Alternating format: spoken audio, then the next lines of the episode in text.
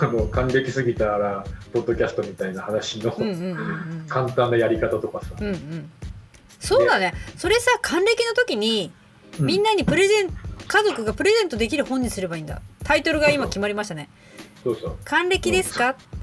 ポッドキャストを始めてみませんか？っていうタイトルだったらなんか還暦からのポッドキャストみたいな、ね、そうだそうだよ。なんかさほら還暦になる時ってさ赤い赤い服なんかプレゼントするぐらいしか今世の中にそんなないじゃんなんか。ないない。でいい結構みんなもうさ裕福だからさ、うん。60歳までにありとあらゆるものをさうん。親たちも持ってるし、こっちも何プレゼントすればいいのかっつったら旅行になったりさみんなで親戚で行ってね、孫囲んでわーいで終わるから、うん。そんな時のプレゼントとしてうん還暦から音声配信、YouTube もきっとこういうのあんのかもしれないけどさ。あそうしよううん。そうしよそれはねいいと思うんう、だよね。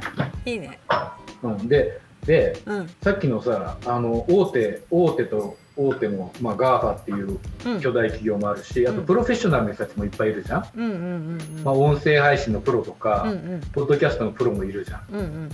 いるんだけど、うん。我々はね彼らが持ってないん最大の武器があるわけよ。い 普通のおじさんとおばさんってこと。やそこよそこ。だよね。なんでなんでそれが強いかっていうと、うんうん、できる人はうん。できることの目線でが当たり前になっちゃってるから、うんうんね？うんうん。とりあえずさじゃあセットアップしましょうって言った時に、うん。うんまずさその準備段階をはしょっちゃうわけで当たり前になっちゃってるからその人それこそさっきのさドライバー入れましょうの話がすすっ飛ぶんで、うんうんうんうんなんかスタートボタンをクリックしてメニューからってそこから入るんだけど、うん。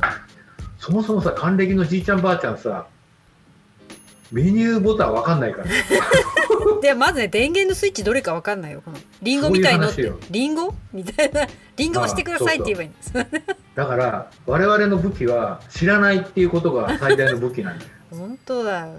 うん、手探り感が一緒だよねそうそう。あの知ってる人たちはいきなり入っちゃってもうそれ見た瞬間にうん他の人たちはもうざ挫折する。うん。うんスタート30 3分で挫折するけど うん。我々はそのできるようになるまでその人たちがはしょったうん。部分に3日間かけられるわけで我々は。そうだね。